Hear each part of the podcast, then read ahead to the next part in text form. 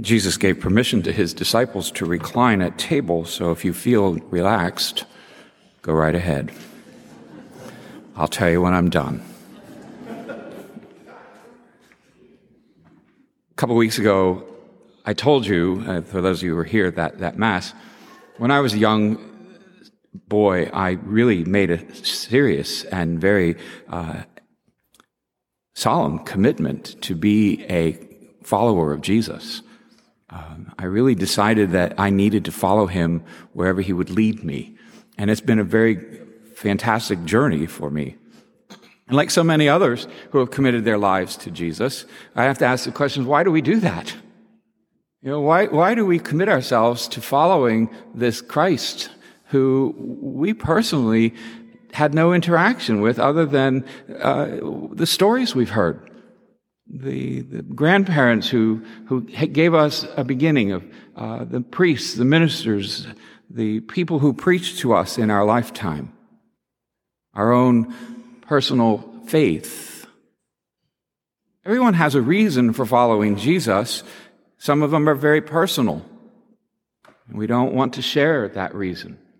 Some are very defining moments when we finally realize that Jesus really is what he said the way, the truth, and the life. And for me, I follow Jesus simply for one reason He said He loved me. That's enough. For me, that's, that's plenty. It's more than enough. Jesus loves me so much that I believe it in my heart that He really is the Son of God, the Savior who was sent to redeem us the one who takes away my sins, the one who's, who comes under my roof though I'm unworthy. He's the anchor of my past, He is the joy of my present, and He will be the hope of my future. And that's why I've given my life to Christ. That's why I've given my life to Jesus and His holy church, not only just to be a priest of His church, but to be a shepherd for His people, to be a servant of His Father and to be a witness to the glory and power of God. I have decided to follow Jesus, and there's no turning back. In the next few weeks, we're going to shift from the Gospel of Mark. We've been reading Mark for a while. We're going to go for a few weeks into the Gospel of John in what scholars call the bread of life discourse. We're going to hear Jesus proclaim himself over and over to be the bread of life. He'll say things to us like, I am the bread that came down from heaven. And it'll perplex people. He will say, unless you eat this bread and drink this cup, you'll have no life within you and it will offend people. He will say to us, Eat this bread and drink this cup, and you'll never go hungry again. And people will doubt him. And yet, that's what we believe. The great song that we sing based on a passage from Isaiah Come to the feast of heaven and earth. Come to the table of plenty. God will provide for all that we need here, the table of plenty. Come, sit at my table where saints and sinners are friends. I wait to welcome the lost and lonely to share the cup of my love. And so here we are. We've come to the feast of plenty. We've come to this table where we are to be fed.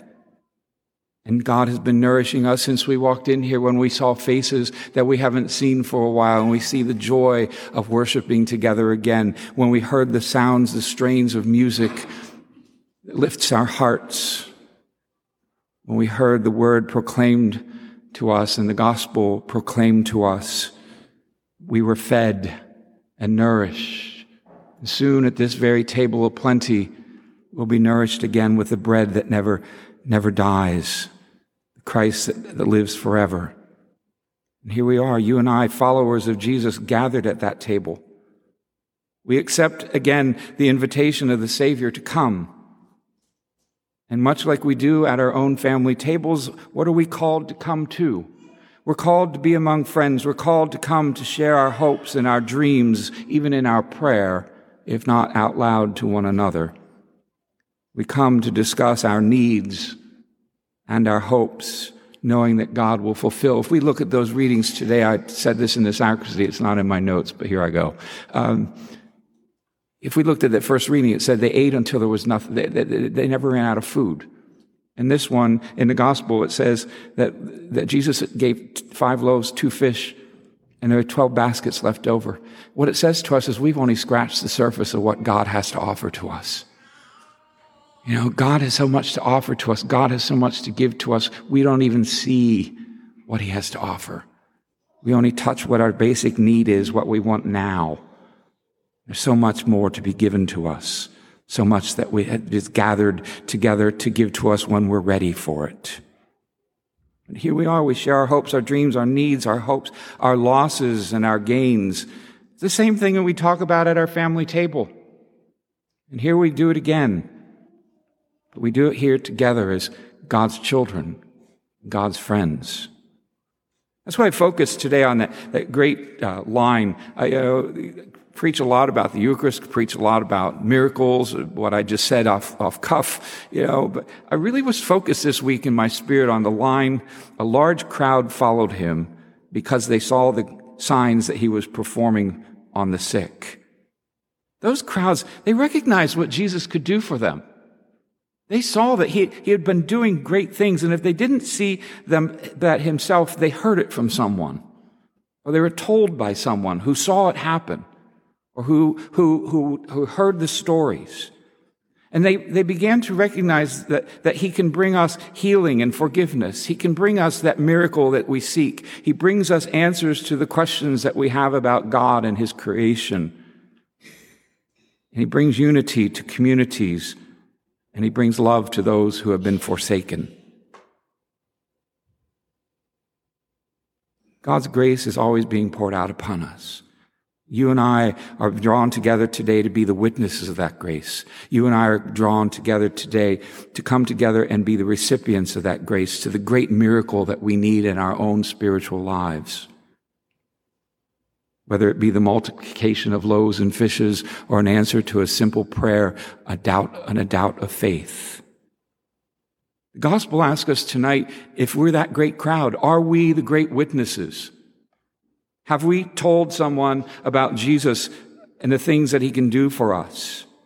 That they too might want to come and see, that they might come in large numbers to recline at his table. And what experience of Christ's love are we having on this Mount of Allen? Here at this table of plenty. Have we opened our hearts today to trust God enough that He will extend His healing power upon someone sitting with us at this very moment? Are we bold enough to bring our troubles and disappointments and our fears to God rather than the internet? Do we come to thank God for the accomplishment and joys of our life?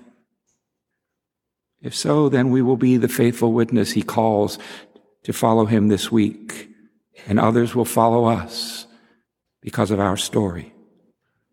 A large crowd gathered to follow him because they saw the signs. Decide to follow Jesus and never turn back.